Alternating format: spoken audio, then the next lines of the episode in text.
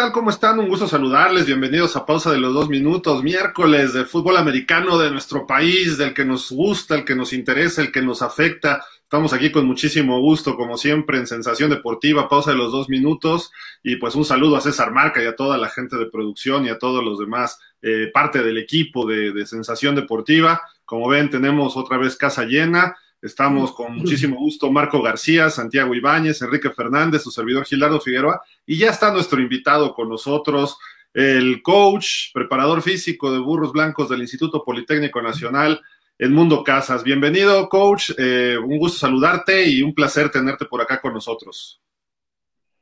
Muchas gracias. Agradezco la consideración que tuvieron ustedes de mi persona para hacerme la invitación y un saludo a todos ustedes, un gusto poderlos ver, comentar e intercambiar puntos de vista y un saludo también a su auditorio. Muchísimas gracias, coach. Bueno, y un saludo hasta Monterrey, Nuevo León, allá con Enrique Fernández. Enrique, ¿cómo estás? Buenas tardes.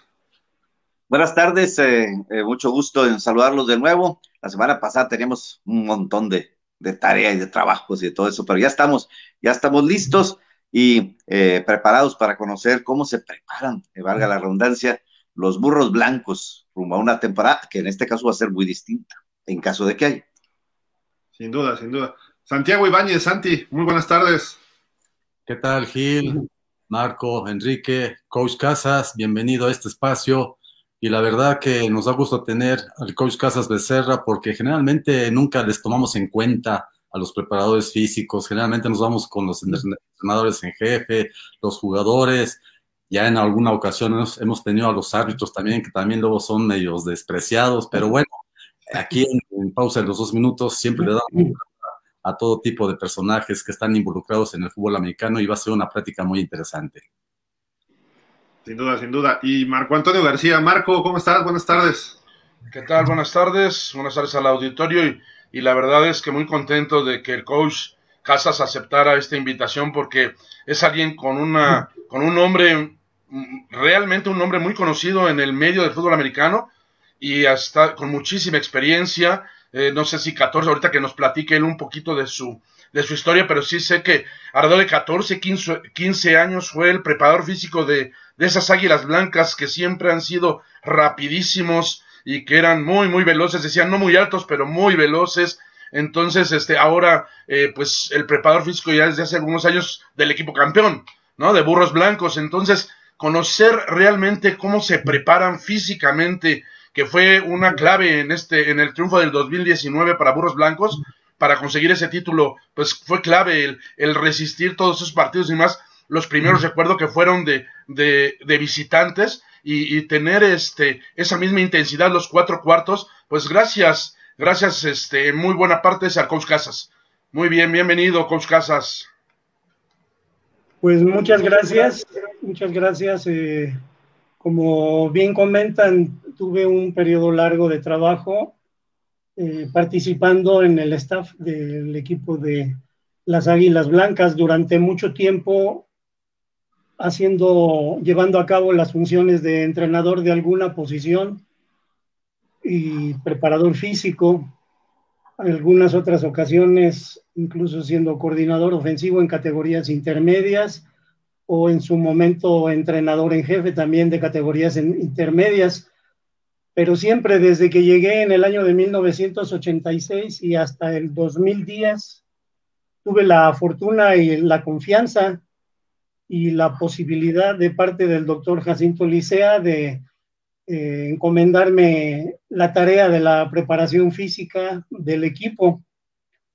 En su momento así fue, fue llevando a cabo las dos situaciones, incluso en algunos momentos también eh, responsable de los equipos especiales, hasta que por situaciones de necesidad del mismo, el mismo, la evolución del mismo fútbol americano, poco a poco se fue haciendo cada vez más dividido en cuanto al trabajo que hay que realizar, otorgar responsabilidades diferentes a más personas. Y llegó un momento en que para mí ya era muy conflictivo, muy difícil atender la tarea de algún aspecto técnico-táctico dentro del staff, y al mismo tiempo llevar la preparación física, tanto de categoría intermedia como de, liga mayor. Entonces, en, una, en un acuerdo, en una plática que tuvimos con el doctor Licea, le hice ese planteamiento y le pedí que me ubicara en una sola tarea, porque, como les comento, había que trabajar con el equipo de Liga Mayor, por ejemplo, si estaba en temporada Liga Mayor, habría que estar haciendo scout de alguna posición, llevar a cabo el programa de preparación física de esa categoría, pero a, su vez, cuando la categoría Liga Mayor está en, en trabajo de temporada, ya temporada competitiva, el equipo de intermedia está haciendo su periodo preparatorio y nosotros fuimos uno de los primeros equipos que establecimos los programas de 52 semanas, tanto para, primero para Liga Mayor y posteriormente ya lo hicimos con categoría intermedia. Entonces era muy difícil, no, no era factible estar presente en dos, en dos lugares al mismo momento y ante el planteamiento que yo le hice, a la petición que le hice al doctor, el doctor tuvo a bien eh, dejarme ya a cargo como preparador físico únicamente, sin ninguna otra responsabilidad ya en el aspecto técnico y táctico. Ese, ese, ese fue el inicio de, de esta situación de abocarme a la preparación física. ¿Y desde cuándo es coach de burros blancos, coach? Desde el 2016 llegué este, en el 2016, tuve, yo, yo trabajé en Águilas Blancas de 1986 a 2010. Hice dos temporadas por año, una de intermedia y una de Liga Mayor. En el 2010 hubo alguna situación de movimiento de entrenadores, cambio de staff, y yo solicité que se me, se me reubicara en un equipo, el equipo de la Ola Verde de Upixa. Es, es muy cercana al lugar donde resido actualmente, entonces pedí esa situación. Eh, no había acuerdo en un principio, de hecho, en el 2011, durante cuatro semanas, eh, yo hice el planteamiento inicial del programa de Águilas Blancas eh, al cabo de las cuatro semanas se realizaron unas pruebas físicas y ya con eso, con ese paquete de evaluación física primera del año para el equipo de Águilas Blancas, ya fue que llegamos ya por fin al acuerdo de poderme ubicar en otra, en otra escuela del Instituto Politécnico Nacional.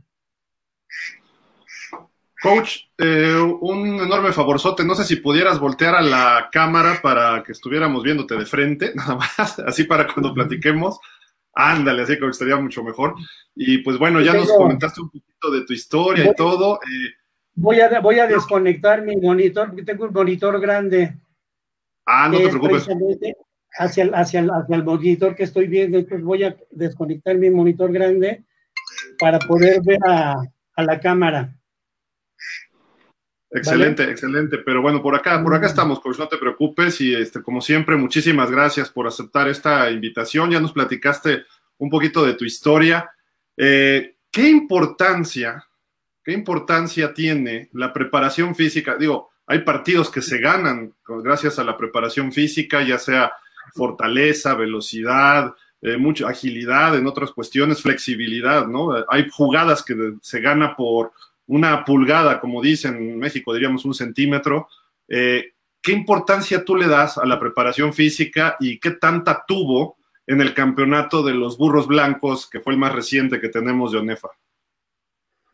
Bueno, mira, sin, sin ánimo de contrapuntear ni de establecer un punto de vista único desde, desde mi punto de vista, desde mi muy particular concepción, la preparación física es fundamental y no de ahora, sino ya desde los años finales de los 80s, 90 en México, pero en muchos otros deportes desde, desde principios del desde mediados del siglo pasado, los años 1900, en los diferentes deportes, en las diferentes disciplinas deportivas, el, papel que empezó a jugar la preparación física, fue un papel fundamental. Yo lo equiparo dentro de, dentro de una analogía que comúnmente le hago a mis jugadores, es como establecer los cimientos, las traves, las columnas de una construcción. Si tú no tienes una buena cimentación, si tus traves no son firmes, si tus columnas no están calculadas correctamente para los esfuerzos que se van a realizar, definitivamente eh, estás pendiendo, le estás dando mucho peso a la suerte para salir adelante en tu programa de fútbol americano. Entonces, eh, esa, esa fue mi concepción desde que empecé a, a trabajar la preparación física ya con el doctor Licea y conforme fue avanzando el tiempo y hasta el momento que, como les comenté, eh, solicité ya la división de, ya separarme de alguna de las dos funciones y terminé como preparador físico, este, cada vez más fui entendiendo más esa necesidad de poder preparar mejor en el aspecto físico a los jugadores. Es fundamental para, para que nuestros jugadores puedan rendir bien, como bien lo comentas, en un juego de fútbol americano, en donde entre 60, 80, a veces más veces es centrado el balón. Los juegos en Liga Mayor, por ejemplo, tienen una duración de tres, tres horas, tres horas y media, a veces cercanos a, cercanos a las cuatro horas, como por ejemplo el juego que tuvimos en el 2019 con los Pumas en Ciudad Universitaria, que se definió en series extras. Y el equipo, el equipo siempre estuvimos arriba en el marcador o estuvimos abajo. Siempre en el equipo tuvimos la confianza porque contábamos con los elementos, porque contábamos con los jugadores, porque contábamos con el aspecto, el aspecto técnico y táctico bien implementado y a su vez teníamos muy bien, muy bien preparado en el aspecto físico a, a, estos, a estos jóvenes, a estos jugadores de la, del año 2019 el, todos los juegos, excepto el, el juego que tuvimos con Chihuahua, todos los demás juegos fueron difíciles y resueltos en el segundo medio. Hasta el primer juego que jugamos contra los Potros de Toluca, allá en Toluca, ese juego fue difícil y se definió hasta el final. Nunca tuvimos seguro, seguro el partido hasta, pues hasta que terminó el juego y así fue, semana tras semana, una situación similar en la que el equipo se vio exigido en las diferentes posiciones y durante cuatro cuartos y hubo un juego de series extras. Entonces, para mí es fundamental la preparación física. Afortunadamente cuento con la colaboración de, el coach Felipe, que es una pieza fundamental también en ese tipo de trabajo que venimos realizando con el equipo. Es un gran conocedor del ramo de la fuerza y tiene una concepción muy clara de cómo la fuerza puede ayudar al fútbol americano a mejorar ya en el terreno de juego a cada uno de los jugadores. Y a final de cuentas esa es la situación. No se trata de ser los jugadores más atléticos per se en cada una de las capacidades físicas, ya sea fuerza,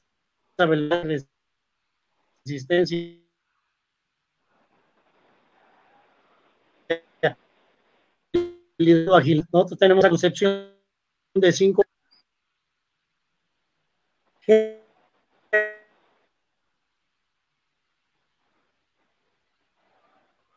¿Nos está apreciando el coach por ahí? ¿O soy yo? No, es el coach. ¿Es el coach?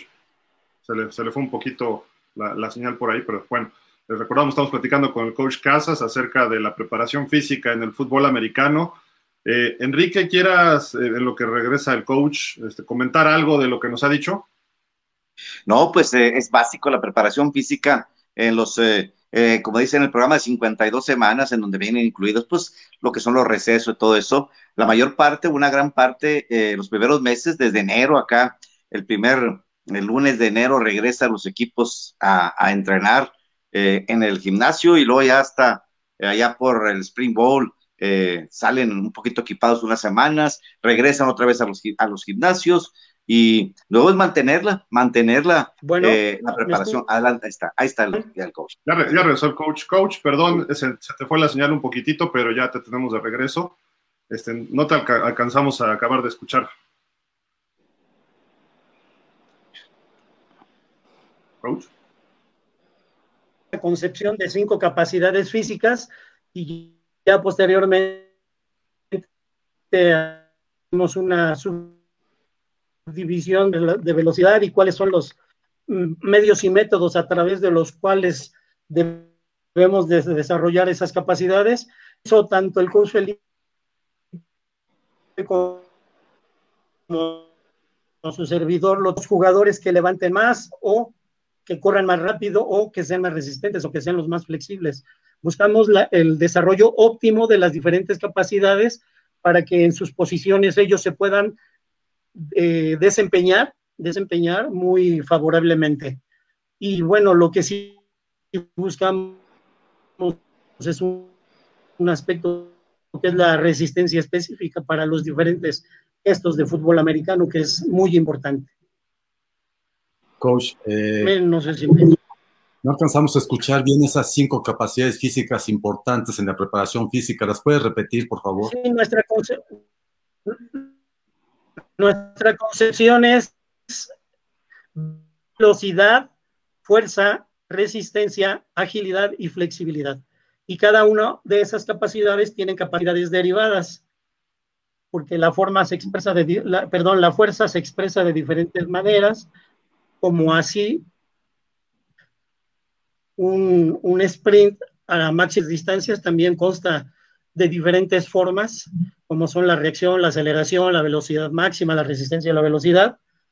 Entonces, eh, tenemos muy claro todo, toda esa, es decir, en primer lugar las cinco capacidades y posteriormente las diferentes formas de fuerza, de velocidad y de las diferentes capacidades en las que tenemos que desarrollar a nuestros jugadores. Coach, eh, yo sé que la preparación física es fundamental para tener un equipo competitivo que aguante toda una temporada y sobre todo un deporte como el fútbol americano. Eh, pero bueno, a la mano de, o a la par de esta preparación física hay la metodología del entrenamiento que debe estar perfectamente bien embonada para que los tiempos se cumplan y se pueda tener el logro que uno quiere en la preparación de los muchachos.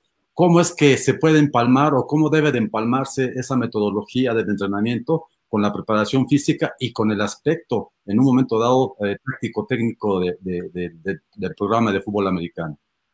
Bueno, nosotros somos unos creyentes fervientes de la metodología del entrenamiento para poder obtener buenos resultados.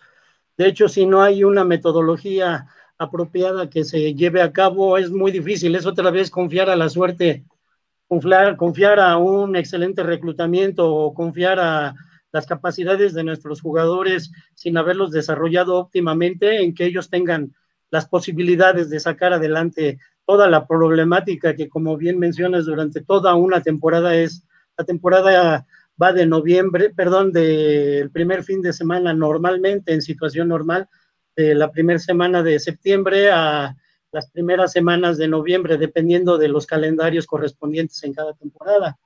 Pero este, una buena, una, una buena, es decir, la concepción de metodología del entrenamiento es aquella disciplina que reúne los conocimientos de las diferentes ciencias aplicadas al deporte para obtener los beneficios de cada una de estas ciencias y así poder eh, lograr lo que es el desarrollo del mejor rendimiento posible. A final de cuentas, lo que nosotros buscamos en nuestros jugadores es el rendimiento óptimo como jugadores de fútbol americano.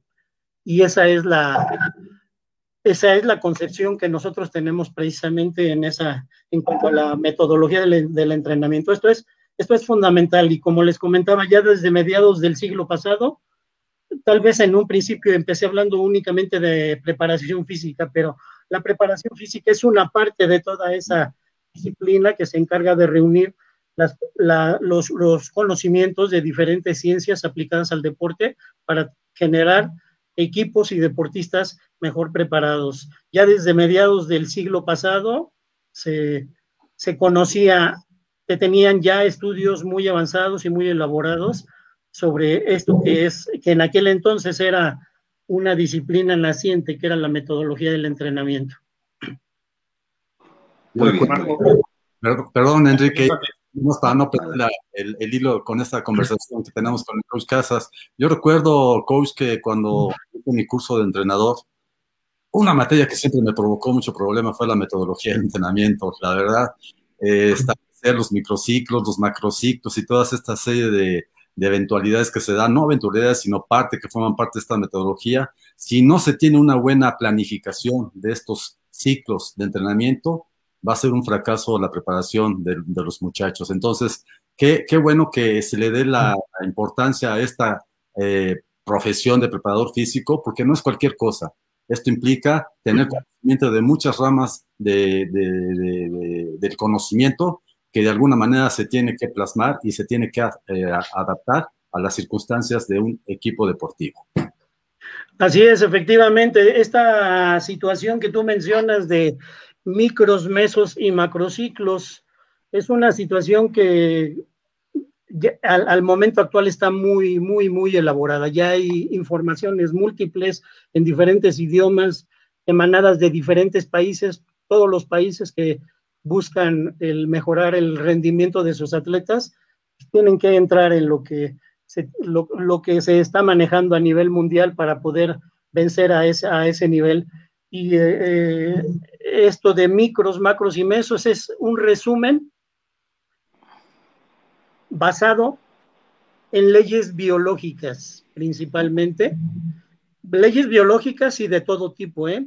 incluso sociales y económicas, sociales, económicas y políticas, que son involucradas dentro de lo que es la metodología del entrenamiento para extraer de cada disciplina aquellos conocimientos que nos lleven a optimizar las formas de preparación de los atletas. Y sí, como evidentemente su, base es principalmente biológica, tienes que estudiar acciones, eh, eh, ciencias relacionadas con el deporte como son la anatomía, la fisiología, la biomecánica, la bioquímica, y todo eso te permite en un momento determinado entender cómo funciona, de, entender un poco mejor cómo funciona el organismo humano para que tú de esa manera puedas administrar cargas y momentos de recuperación.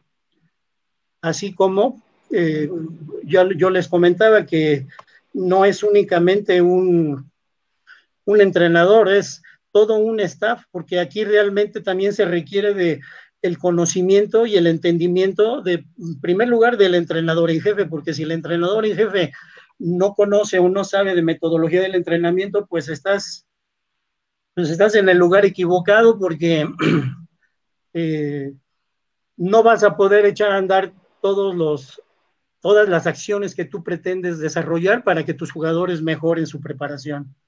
Acciones como eh, también la de tener un psicólogo del deporte, un staff de nutrición, que son situaciones que en un momento determinado han sido y siguen siendo llevadas a cabo por, por un entrenador o por un grupo pequeño de entrenadores, lo cual no es lo, no es lo óptimo, porque el conocimiento es multifacético, es polivalente y de cada una de las diferentes disciplinas debemos obtener tanto por parte de los diferentes profesionales la integración al trabajo y la eh, y la explotación de esos conocimientos en bien del desarrollo del equipo.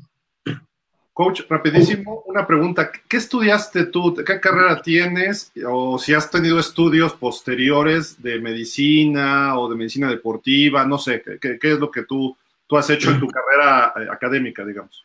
Mira, yo, yo fui estudiante de vocacional, terminé mi, bueno, de CECIT, actualmente se llaman CECIT, del CECIT número 4, fui estudiante del CECIT número 4, posteriormente fui estudiante de la eh, Unidad Profesional de Ingeniería y Ciencias Sociales y Administrativas, la UPIXA. Okay. Allí estuve estudiando yo la licenciatura en informática, nada más que yo empecé, yo terminé de jugar Liga Mayor cuando yo todavía era estudiante. Yo todavía jugaba Liga Mayor cuando era estudiante. Y en ese momento que yo terminé de jugar Liga Mayor, me invitaron a ser entrenador de la Vocacional 4. Entonces, eh, trunqué mis estudios en la licenciatura en informática, fui head coach de la Vocacional 4 por tres temporadas y posteriormente me invitó el doctor Licea a, la, a integrarme al staff de Águilas Blancas. Ya siendo yo, yo, yo empecé a entrenar en el 86, como les comentaba, y ya siendo yo entrenador de Águilas Blancas, eh, yo seguía haciendo el intento de regresar a la escuela y demás, pero siempre, siempre yo vi la situación de ser entrenador no como una ocupación adicional, sino como una actividad que requería de mucho tiempo, de mucho esfuerzo de mi parte para poder atender a los, atender a los jugadores. Entonces, en aquel entonces iba yo, me inscribía y me daba de baja, me inscribía y me daba de baja, porque llegaban las, las épocas de exámenes y yo no estaba preparado para presentar exámenes, porque todo mi tiempo se lo dedicaba. En aquel entonces que llega, estudiaba yo en la Boca, más bien que era head coach de la Boca 4, recuerdo que llegaba seis, seis y media de la mañana, me retiraba yo diez, diez y media de la noche, y al día siguiente era lo mismo, y esto incluía sábados y domingos. A falta de presupuesto, a falta de personal y diferentes situaciones, nos veíamos obligados a ocupar mucho del tiempo de pocas personas para poder sacar adelante un equipo. En aquel entonces, el equipo de la Vocacional 4 venía de obtener campeonatos a nivel nacional en categoría intermedia, fue era, un gran equipo, yo me sentía sumamente comprometido con ese, con ese parámetro, con ese nivel de análisis de mi labor al frente de, los jaguares.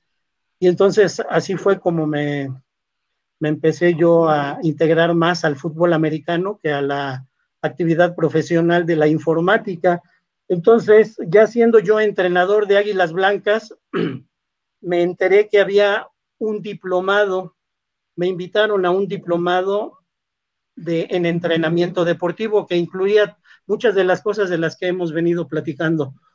Pero yo no me decidía, yo quería algo más robusto, no un diplomado.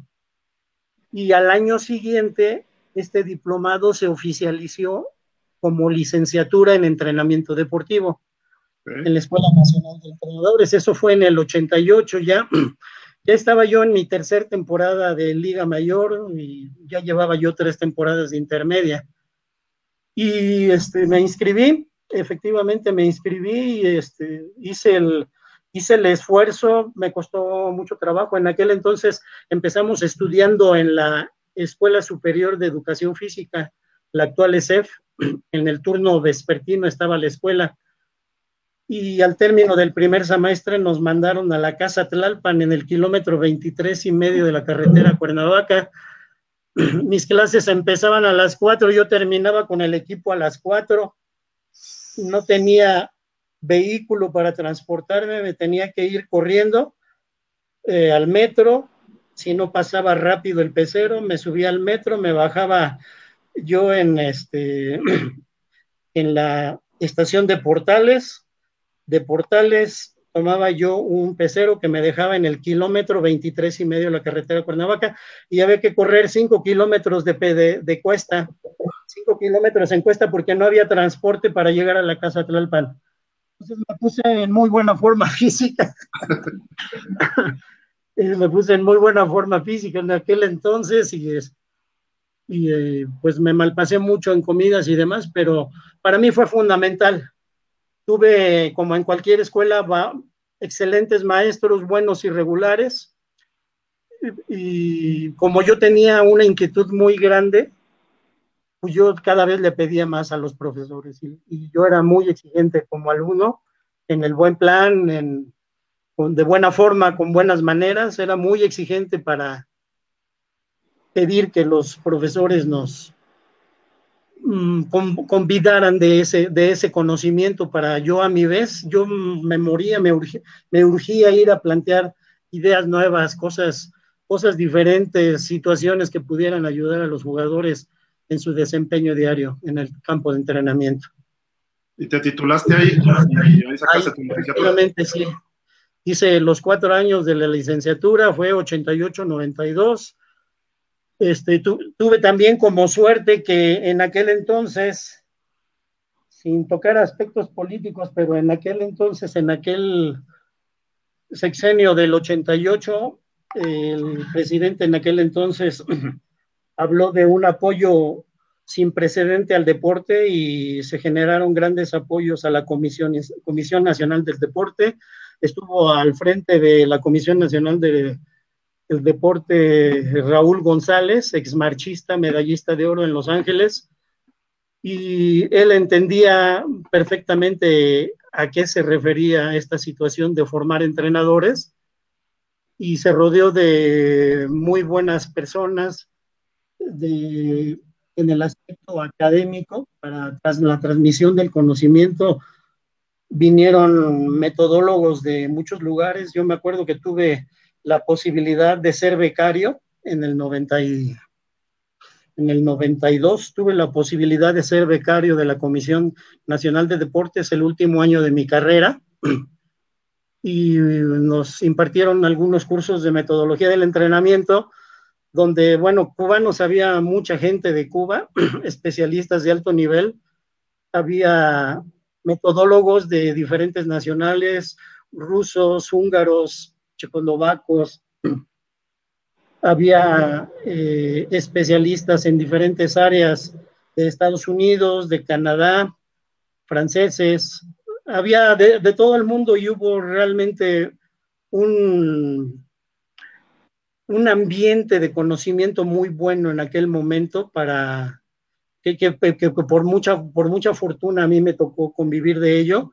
Y yo no me perdía de todas las posibilidades tanto de ese diplomado en metodología del entrenamiento como de las diferentes congresos internacionales. Se hicieron varios congresos internacionales trayendo también para una, una única vez a especialistas de diferentes partes del mundo, muy buenos, muy, muy ilustrativo, muy cultivador todo, todo aquel ambiente y que me tuve la fortuna de eh, vivir para desarrollar, desarrollarme en este aspecto.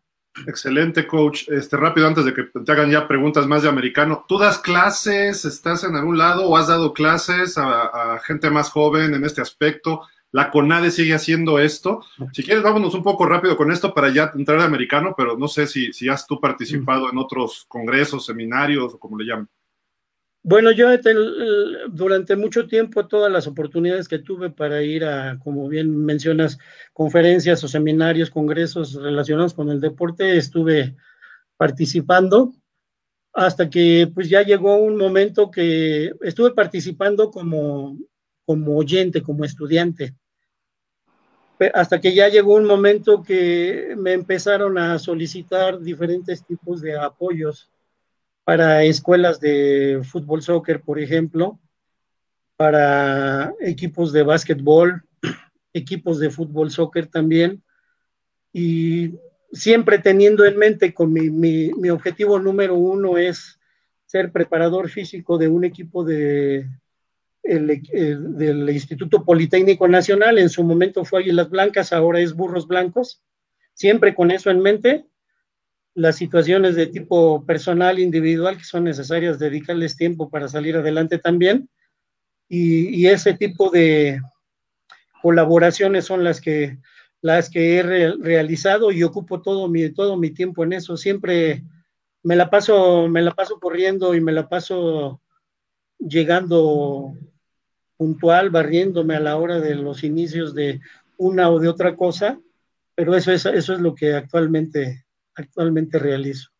Excelente. Siempre, siempre, como te comento, teniendo en mente el objetivo número uno y atrás de eso va todo, es el ser preparador físico del equipo de fútbol americano del instituto.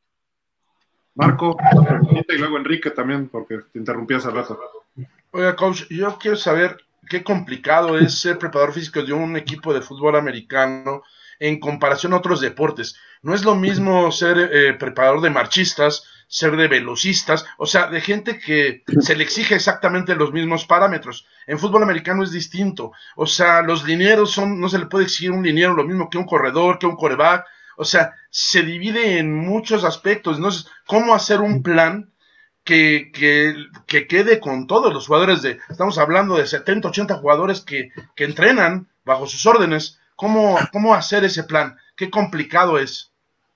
Bueno, sí es, sí es complicado, pero para eso existe la metodología y para eso existe lo que se llama administración dentro del deporte, que es la aplicación de los principios administrativos a, al desarrollo de un ente como es un equipo de fútbol americano, que en un momento dado se puede asemejar a una empresa también.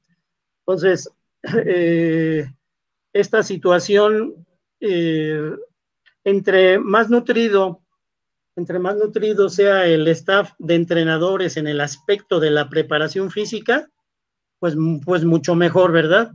Aquí, como les comento, somos dos únicamente. Sería muy bueno que tuviéramos la posibilidad de tener más eh, gente apoyándonos en las áreas del, del, acondicionamiento físico para el fútbol americano, sobre todo por la eh, situación que les comentaba, entrenamos, damos cobijo también al equipo de intermedia y al equipo de juvenil.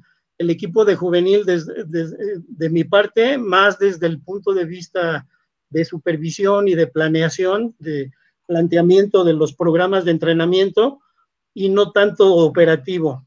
Pero con el equipo de intermedia y de Liga Mayor sí son netamente tanto desde el aspecto del planteamiento de los planes y programas hasta la ejecución de ellos, con intermedia y Liga Mayor. Ahora, la situación de que hemos tenido apoyo de diferentes personas en el aspecto psicológico ha sido muy bueno.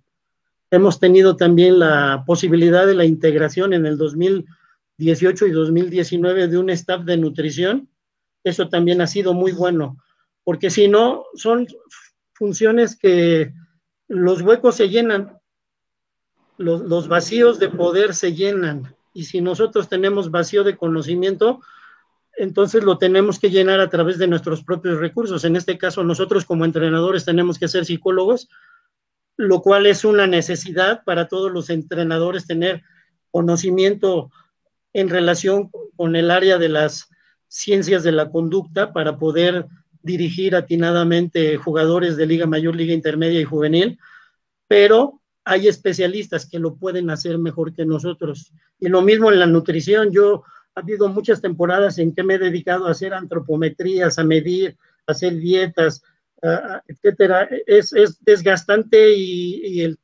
la calidad del trabajo disminuye porque tienes que estar atendiendo al mismo tiempo otras situaciones de jugadores que citas temprano para determinada situación o, ya tienes que empezar la liga mayor o ya tienes que empezar la práctica de liga intermedia y no has terminado de medir o de platicar con chavos que te están consultando para otros aspectos. Entonces, por esa situación, entre más nutrido esté de gente capaz y especialista en las diferentes áreas del staff esté, es, es, mejor para el desempeño del equipo. No sé si en eso iba relacionado su pregunta, señor García. No le escucho, perdón. Estás muteado. Sí, sí, sí, coach, gracias. Precisamente el, el, decir los parámetros para un corredor, para un lineal, pues es complicado. O sea, no es lo mismo en el soccer. Tal vez la exigencia es la misma, y si son 20 minutos de velocidad, son 20 minutos. Déjeme, interrumpirlo. Esa parte de la pregunta me faltó contestarla efectivamente. Dentro de la metodología también hay una serie de principios que, como les decía, son derivados de leyes, biológicas. Uno de los principios del entrenamiento es el, la individualización de la carga. Individualización de la carga. Entonces nosotros, en primer lugar, tenemos que hacer grupos en cuanto a las funciones de las diferentes posiciones que hay en fútbol americano. Entonces tenemos que hacer grupos de jugadores de similares características y luego de hacer esos grupos tenemos que hacer en lo mayor, en lo más que sea posible, atención de las necesidades individuales.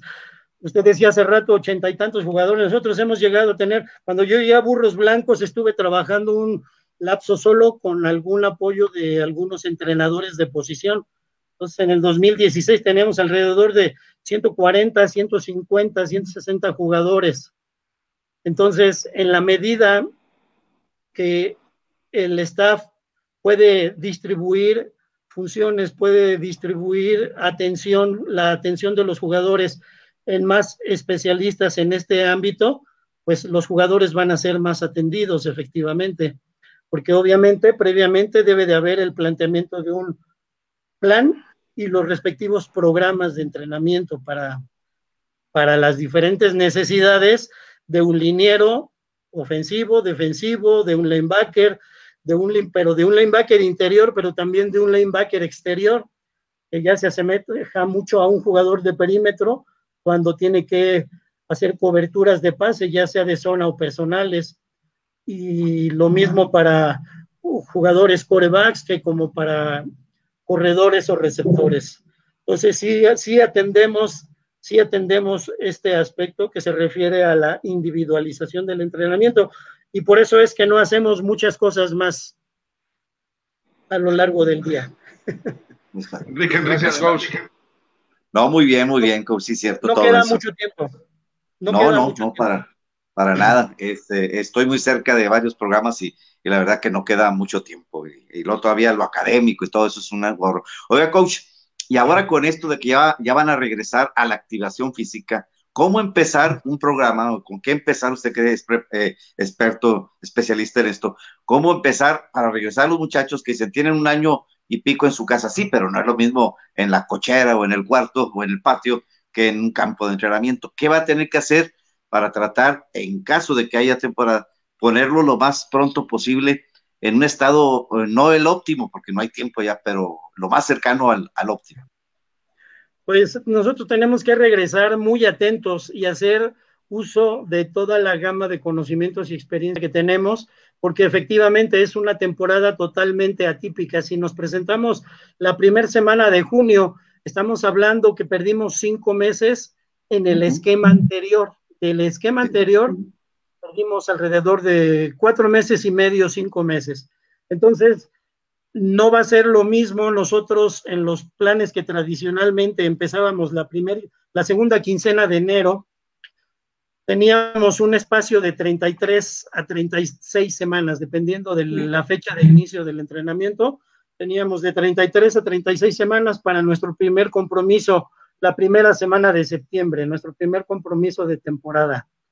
Entonces ahora pues, se, van a tener, se va a tener que hacer algo diferente porque nuestros jugadores nos hemos estado preparando en una situación de confinamiento en la cual hemos considerado mucha parte de la preparación para un espacio de uno por uno. porque, porque si hay jóvenes que tienen patio, si hay jóvenes que tienen 4 por 4 5 por 5 pero hay un gran número de jugadores que disponen de espacios de uno por uno. Entonces, el programa dentro de la individualización que hablamos hace rato, debe de contemplar actividades de tipo general para ese tipo de espacio, uno por uno. Y hemos estado trabajando pues desde marzo del año pasado en esa situación. Entonces, el equipo dejó de prepararse específicamente, eso se llama preparación específica, preparación para jugar fútbol americano, dejó de prepararse específicamente desde marzo del año pasado. Entonces vienen en un, antes a esto se le llama, se le, algo similar a lo que estamos haciendo ahora, entra dentro del terreno de lo que se llama periodo transitorio. Cuando las temporadas terminan, normalmente se establece un periodo transitorio para que los jugadores vengan a un periodo de deslastre un periodo de descanso activo, un periodo de disminución graduada de la carga, de tal manera que sus índices fisiológicos no caigan de repente muy bruscamente. Entonces ahora, pues no ha sido un periodo transitorio, pero sí ha sido un periodo de preparación muy general, muy diferente a lo que es el fútbol americano. No hemos desarrollado en ese espacio de uno por uno no hemos desarrollado sprints. ni de 10, ni de 20, ni de 40, ni de 110 yardas. Entonces, tenemos que hacer un planteamiento.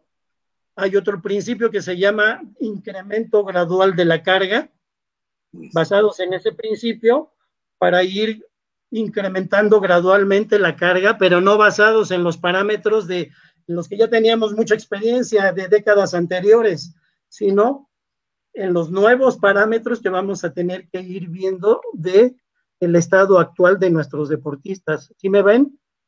Sí, muy, bien, A mí se me desconectó. Voy a, tener, voy a tener que voltear hacia mi pantalla porque se me apagó mi pantalla. No te preocupes. De la, de la computadora. Ya, sí. dígame. Coach, una, una pregunta. hace dos, tres semanas se da el draft de la Liga Canadiense de Fútbol Americano. Hemos visto que pues hay una diferencia notable en la preparación física del jugador de fútbol americano mexicano con el, eh, obviamente el estadounidense, el canadiense, japoneses, finlandeses, austriacos, australianos, ingleses, etcétera, ¿no? ¿Qué le falta al jugador mexicano de fútbol americano para poder estar al nivel de este tipo de competencia? Quizá la preparación física con los finlandeses pudiera ser parecida o con los austriacos hasta cierto punto, quizá en ciertas posiciones de fútbol americano. Pero de repente cuando llegamos y vemos que un receptor mexicano se tiene que medir físicamente contra un receptor estadounidense, afroamericano, etcétera, pues hay diferencias notables, ¿no? De explosividad, de fuerza, de resistencia, que en México no se están dando hay, que hay que trabajar, qué falta, qué es lo que, lo que usted ha visto en su experiencia para que podamos tener más Isaac Alarcons, ¿no? Acaban de subir a Alfredo Gutiérrez a los 49ers ayer, pero bueno, lo que hemos visto es que pues también hay una cosa que se llama relaciones públicas, ¿no? En la NFL, porque eh, sus, scouts, sus, eh, productos, sus resultados scouts no fueron muy positivos, a diferencia de Isaac Alarcón en su momento. Entonces, ¿Qué le falta al jugador mexicano? Ya sea el grandote de dos metros que pesa 140 kilos o el chavo de 1,70 que puede ser receptor abierto y que pesa a lo mejor 80, 85 kilos, que hay jugadores así incluso a nivel NFL. Pero ¿qué nos falta para estar a esos niveles? Muy bien. Ahí me escucha, ¿verdad? Sí, muy, muy bien. Muy bien. Eh, no, ¿Nos quedan aproximadamente 12 minutos o va a durar más la, la tú, tú no te preocupes por el tiempo, coach lo, que pueda estar con nosotros. Perfecto, mira. Yo, eh, el planteamiento inicial de la invitación a esta, a esta plática fue precisamente para tocar este, este, este punto que estás mencionando. Entonces, te voy a nombrar siete puntos muy resumidos que considero que pueden ayudar pueden ayudar bastante eh, a, hacer un planteamiento del problema. Porque para resolver un problema, lo primero que debemos de hacerlo, de hacer, es un adecuado planteamiento. Estaremos de acuerdo en eso, ¿no? De acuerdo. Entonces, eh, aspectos importantes que considero que se deben de tratar. El número uno es este problema es multifactorial. Me comentaron en un inicio que es de preparación física, pero como bien decíamos hace rato, la preparación física en un fútbol americano no es preparación física para prepararlos para que sean los máximos levantadores de peso, ni los corredores de 100 metros que puede ser estilo Usain Bolt, Justin Gatley, Tyson Gates, etcétera. Eh, ni los más flexibles, ni los más ágiles que puedan hacer acrobacias en aparatos gimnásticos y demás. Es una preparación que vaya ligado a lo que, a lo que son las necesidades en cada posición para los jugadores de fútbol americano. Entonces, este, este problema multifactorial requiere una adecuada plantación, un, adecuado planteamiento del problema desde el punto de vista de la planeación estratégica. ¿sí?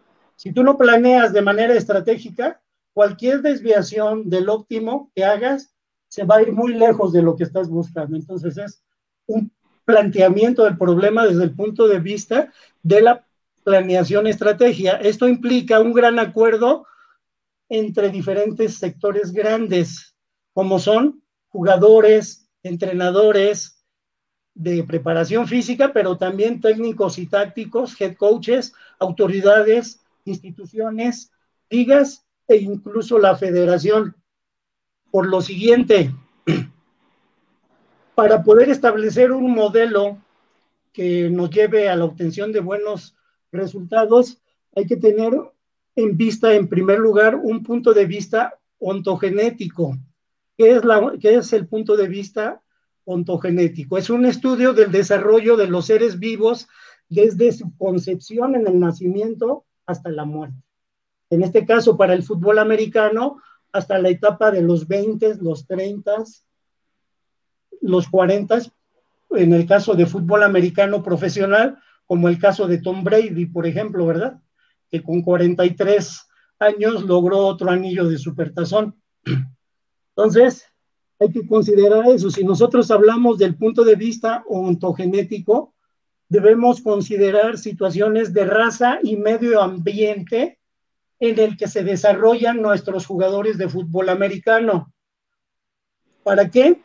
Para que podamos establecer en base de estas situaciones de conocimiento estadístico de las características de raza y medio ambiente en la que se desarrollan los jugadores, podamos establecer adecuados programas de reclutamiento de los mejores talentos en el ámbito del fútbol americano para que podamos trabajar cuando lleguen, por ejemplo, en mi caso, a intermedia o a liga mayor o a juvenil, que cuando lleguen yo no les tenga que enseñar a correr, no les tenga que enseñar a bracear, no les tenga que enseñar a con qué parte del pie pisar, ya sean hábitos adquiridos en varios años previos que tuvieron de preparación física, pero dentro de las clases de educación física o dentro de los clubs de los que provienen. Oye, coach, una pregunta acerca de ese punto precisamente. ¿Qué tanto te enfrentas tú, por ejemplo? Te llega un chavo de liga, a Liga Mayor y trae vicios ya de preparación física, de cuestión de entrenamiento, etcétera. ¿Hay muchos? Muchos, muchos, son muy grandes. Y por eso, cuando nosotros hablamos de juegos emocionantes, buenos, buenos juegos y nivel de fútbol americano en México, podemos hablar de ello gustosos y contentos, satisfechos porque vimos un buen juego y demás, pero dentro de nuestros parámetros. Porque como bien dicen, me comentan y argumentan ustedes, cuando se mide el salto largo, cuando se mide el salto vertical, cuando se mide, se mide la velocidad, el tiempo de reacción y la aceleración en las 10 y en las 40 yardas, pues los parámetros no dan para... Me, me comentaba el señor García que ningún jugador de ningún jugador mexicano logró eh, obtener los parámetros solicitados por la Liga Canadiense de Fútbol Americano. Entonces, nosotros, si tenemos una generación de niños, de adolescentes, de jóvenes que vienen mejor preparados.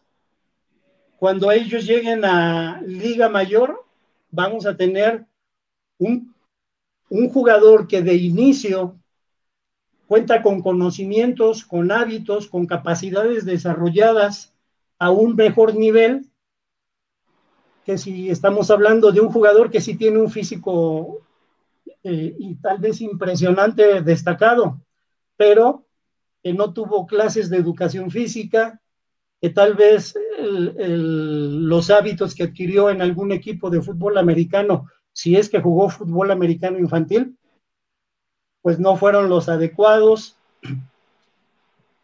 Y entonces la calidad del jugador no es lo mismo trabajar con gente sin talento a gente con talento con gente con talento.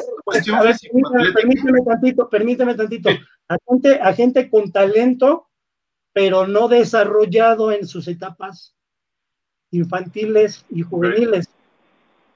Y a talento sí desarrollado. Estamos hablando de aspectos muy diferentes que hacen una diferencia en cuanto a la posibilidad de resultados. Ahora sí, disculpa que... No, pero, perdón, coach, yo lo, interrumpí. Eh, el diagnóstico que tú tienes, coach, ya cuando reciben en Liga Mayor o en Juvenil, que ya también estamos hablando de 16, 17 años, ¿es que vienen mal preparados los chavos eh, físicamente?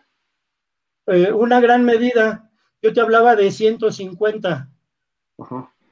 Bueno, independientemente de que eh, conforme pase el tiempo, cada vez Burros Blancos tiene mejor afluencia de aspirantes, tanto en calidad como en cantidad.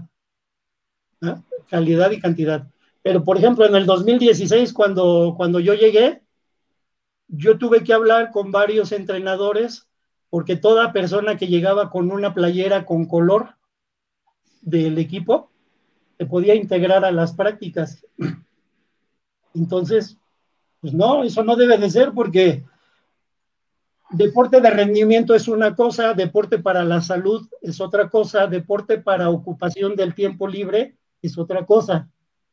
Entonces nosotros desde que llegamos a Burros Blancos establecimos muy bien tanto como una convicción personal como una situación planteada a través de pláticas con el staff de entrenadores, que nosotros lo que buscábamos era ser el mejor equipo del Politécnico y del país. Eso fue lo que establecimos. Por fortuna se han dado muchas cosas de buena manera. Por fortuna hemos tenido una coordinación de esfuerzos importantes que así lo ha permitido, pero, pero sí, ¿no? La, la situación del... Nosotros por eso establecemos filtros de aplicación de pruebas físicas para que los jugadores puedan presentarse, no llegar con una playera del color y ya tener derecho a, a, participar en el equipo, porque también estás, eh, tienes que ser cuidadoso en el, planteamiento que haces en cuanto a ese tipo de situaciones, porque alguien te puede acusar de discriminación al ser estudiante del Politécnico y que no le permitas formar parte del equipo de burros blancos. Pero si nosotros tenemos un planteamiento de inicio en el que tanto burros blancos como águilas blancas son los máximos equipos representativos del instituto y como tal son selecciones.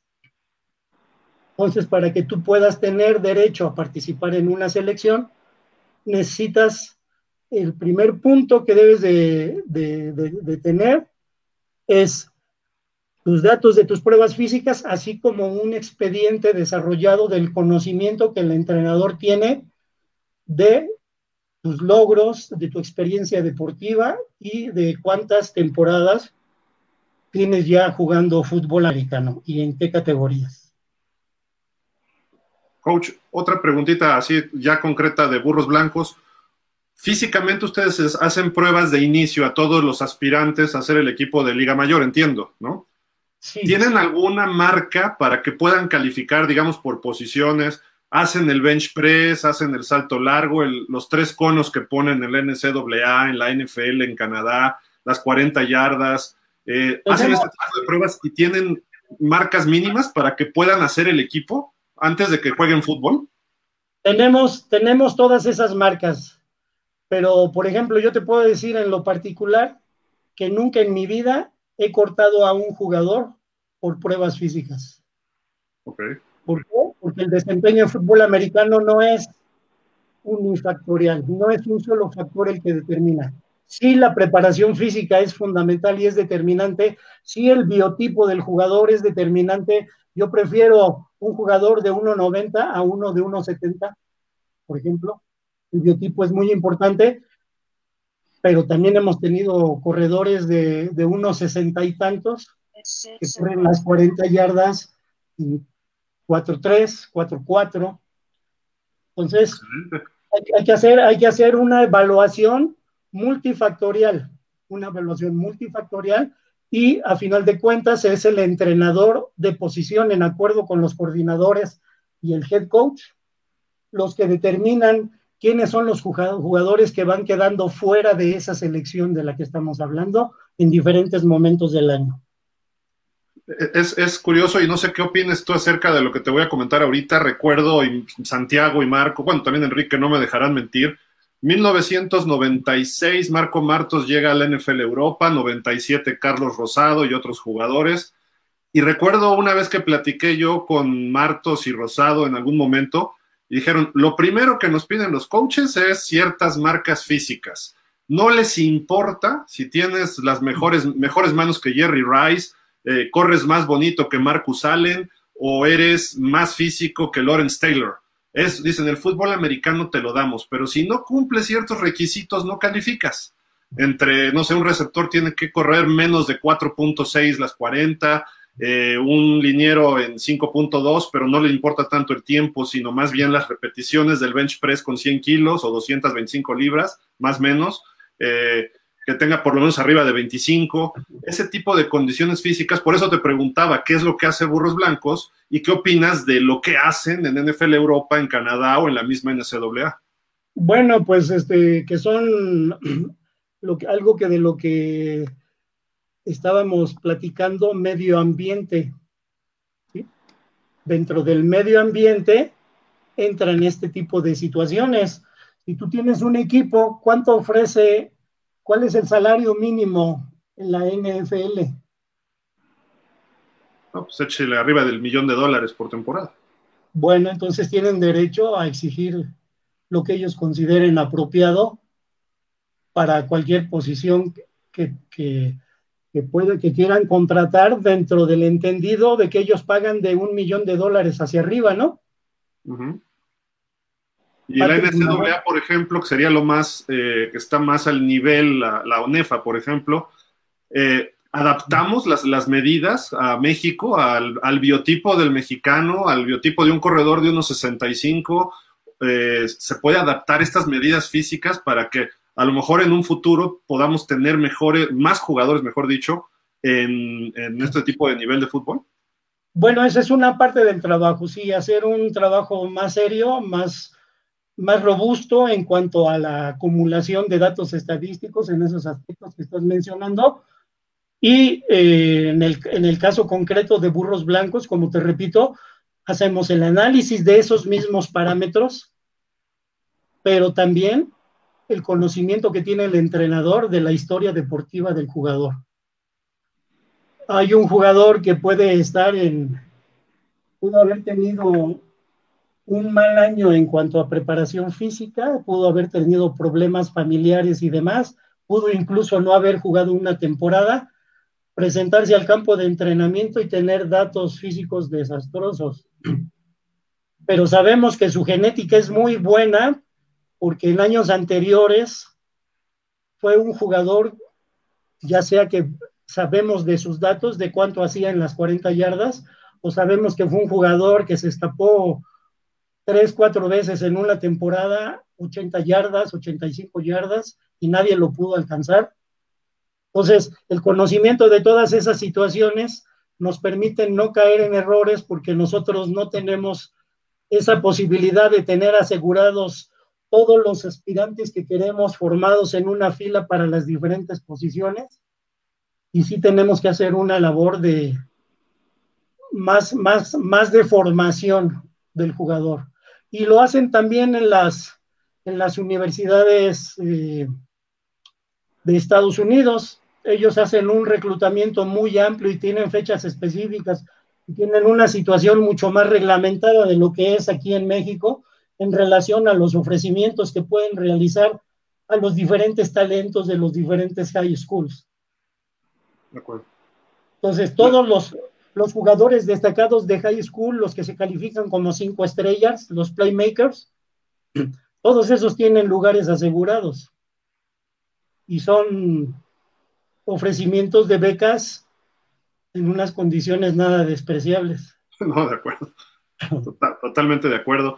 Eh, coach, bueno, ahorita te harán más preguntas. Yo nada más quisiera hacer, hacer, hiciste un comentario. Se escapa un corredor 70, 80 yardas eh, cada sábado en el Wilfrido Macié y te lleva a un campeonato o en el Olímpico de Ceú o en Monterrey, etcétera. pero llega el momento en que tienen que hacer un tryout en la liga canadiense y pues sí tiene algunas marcas y todo, pero le falta peso, le falta un poquito de velocidad. ¿Cómo puede él entrar o mejorar esto en un año, por ejemplo, que nos decía el comisionado del LFA? En un año vamos a trabajar muy fuerte con todos los jugadores que no fueron reclutados este año a la liga canadiense para que en un año ellos puedan dar esas marcas. ¿Cómo se puede trabajar en un año? ¿Puedes cambiar esto que vienen arrastrando a lo mejor desde los 12 años o una cosa así? Bueno, eh, puede, decir, puede ser que sí, puede ser que no. Hay que analizar cada caso en específico. Cada jugador tiene, ha heredado una genética, cada jugador tiene un repertorio, un bagaje de experiencias en fútbol americano y, cada jugador se va a preparar diferente durante un año. Entonces, habrá que ver. Hablar de que todos los jugadores que fueron rechazados van a tener una posibilidad el año que entra de quedarse suena muy romántico. Habrá que ver en el terreno de los hechos qué sucede el año que entra. Pero digamos, es factible que pudiera ocurrir. Te digo que hay que ver las características de cada caso. Ok. Hay que ver las características de cada caso. Y también allá en Canadá, ¿qué necesita cada equipo? ¿Cuáles son las posiciones en las que pueden dar cabida a, a jugadores con un rango de marcas físicas no tan, no tan, no tan aceptable? De acuerdo. Coach, hay muchos comentarios, hay muchos saludos para ti. Mira, Gustavo Laguet, o Laget, perdón, saludo y un abrazo desde Jalapa al coach Casas. Ah, un abracito a mi querido Gustavo Laget. Fuerte abrazo. Ricardo González. Dice, saludos a todo el panel, entrevista muy interesante, un gran coach con mucha experiencia. A su punto de vista, ¿qué es lo que falta para poder mejorar el nivel general, la velocidad? ¿Qué es la, ¿Qué es la gran diferencia con respecto a la NCAA o NFL? ¿Es simplemente que los mexicanos somos lentos o por qué estamos muy lejos en ese aspecto, más que la fuerza incluso? No, eh, vuelvo al planteamiento inicial que yo les hacía, todavía estábamos en el cuarto punto. El, el, planteamiento es multifactorial entre el que se, el que se encuentra hablando de la herencia la, genética que has heredado y el medio ambiente en el que te desenvuelves, ¿qué tanto a nivel de la organización formal de una liga están detectados esos jugadores en esos medios? ¿Me explico? Te voy a poner un ejemplo. Los, los, los primeros, estaba yo viendo el primer campeón olímpico que hubo en Atenas en 1896, era, era de piel blanca pero ya no terminé de revisar la, información. Por el siglo pasado, el primer, los primeros Juegos Olímpicos que yo vi fueron los de 1968. Desde 1968 hasta los últimos Juegos Olímpicos que se llevaron a cabo, solamente Valery Borso fue de piel blanca. Todos los demás, raza negra y la mayoría eh, estadounidenses. Hubo ahí Donovan Bailey, a canadiense, y los últimos tres Juegos Olímpicos estuvieron dominando los, corredores de Jamaica, los jamaiquinos. Y tenemos a Usain Bolt, a Safa Powell, olvido los nombres ahorita, de, pero, bueno, tienen los tres últimos récords, récords del 4%. Sí en, Juegos Olímpicos. El último medallista de, de 100 metros en Juegos Olímpicos, los últimos tres Juegos Olímpicos y campeonatos mundiales. Dominaron los jamaiquinos en, esas, en, esos, en esos eventos, tanto Juegos Olímpicos como campeonatos mundiales. Entonces, algo están haciendo tanto en, en, el primer país como en el segundo país, Jamaica, que no están no están trabajando con, con una concepción de todo el país para prepararse para Juegos Olímpicos. Esto lo digo porque dice, el mexicano es lento, no hay un tipo de mexicano. hay muchos tipos de mexicanos. Yo soy mexicano y mira, mi piel es este, un poquito bronceadita, pero soy más bien, este, díganme ustedes qué soy, de qué color es mi piel. Blanco, coach, blanco. Pero he conocido corredores blancos en México muy rápidos, muy rápidos, estupendos, pero además de rápidos, muy ágiles, porque no es nada más la velocidad, hay tres capacidades fundamentales para el fútbol americano que al final de cuentas son sobre las, para todo, nosotros trabajamos y hacemos la chamba para eso, para la velocidad, la agilidad y la fuerza explosiva. Ahí está. De acuerdo. Los jugadores, los jugadores más destacados están ahí donde se manifiestan ese tipo de capacidades de la mejor forma, encausadas hacia los gestos de fútbol americano. Joel Delgado dice, saludos al extraordinario coach Mundo Casas, se le reconoce su trabajo, saludos a Santiago, dice Joel. Muchas gracias, Joel, te mando un fuerte abrazo, mi chavo. Igual a Jorge, Ramírez. Saludos al coach Casas, quien fue nuestro head coach en Jaguares de Boca 4. Pregunta, ¿en qué lugar estamos respecto a otros países que practican fútbol americano en lo que se refiere a preparación física?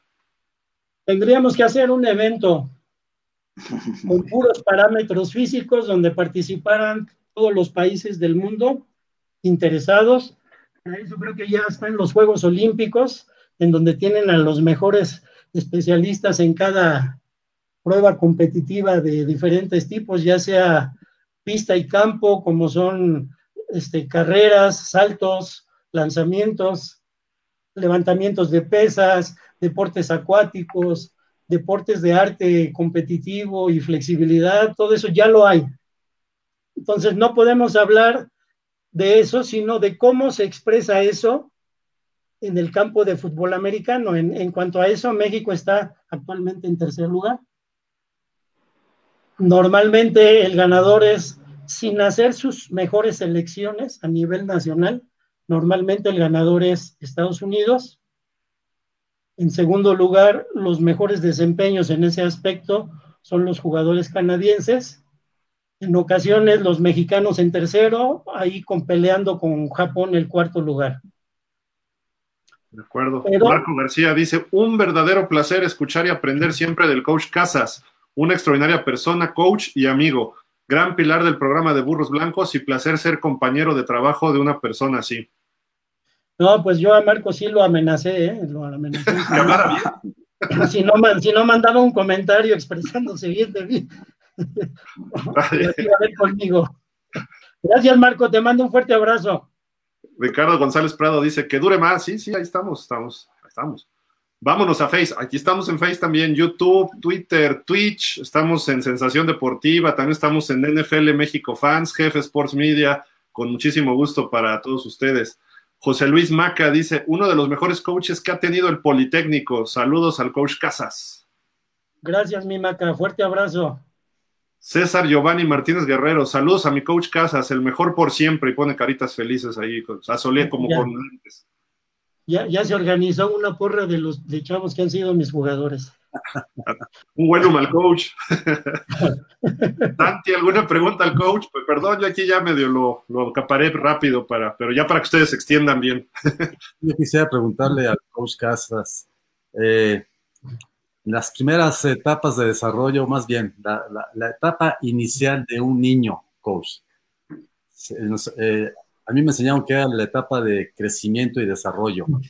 Ahí es donde debemos de centrar nuestra atención para que los niños desarrollen sus capacidades físicas, atléticas de la mejor manera. Yo creo que ese es el gran problema que tenemos en este país, de que no hay una preparación adecuada de las personas que se encargan de estos niños para prepararlos en la mejor de las, de las medidas, poder aspirar a tener eh, deportistas de élite, deportistas de primer nivel, deportistas de, calidad que puedan aspirar a lo que hemos estado platicando, platicando en este espacio. Básicamente es, es, con lo que yo terminaría el punto que ya estaba tratando. Este, hay algo que se llama educación física y que se trabaja, se trabajaba hasta el año pasado mucho en las escuelas. Eh, y hubo un periodo, un periodo grande en el que se dejó de poner atención a la educación física. Entonces, algunos de los resultados que estamos viendo de esa errónea política pública es problemas de salud, problemas de obesidad, hipertensión y, y, en general enfermedades derivadas de la obesidad, no solo en adultos. México se pelea el primero y el segundo lugar en ese deshonroso lugar, tanto en obesidad de adultos como en obesidad infantil.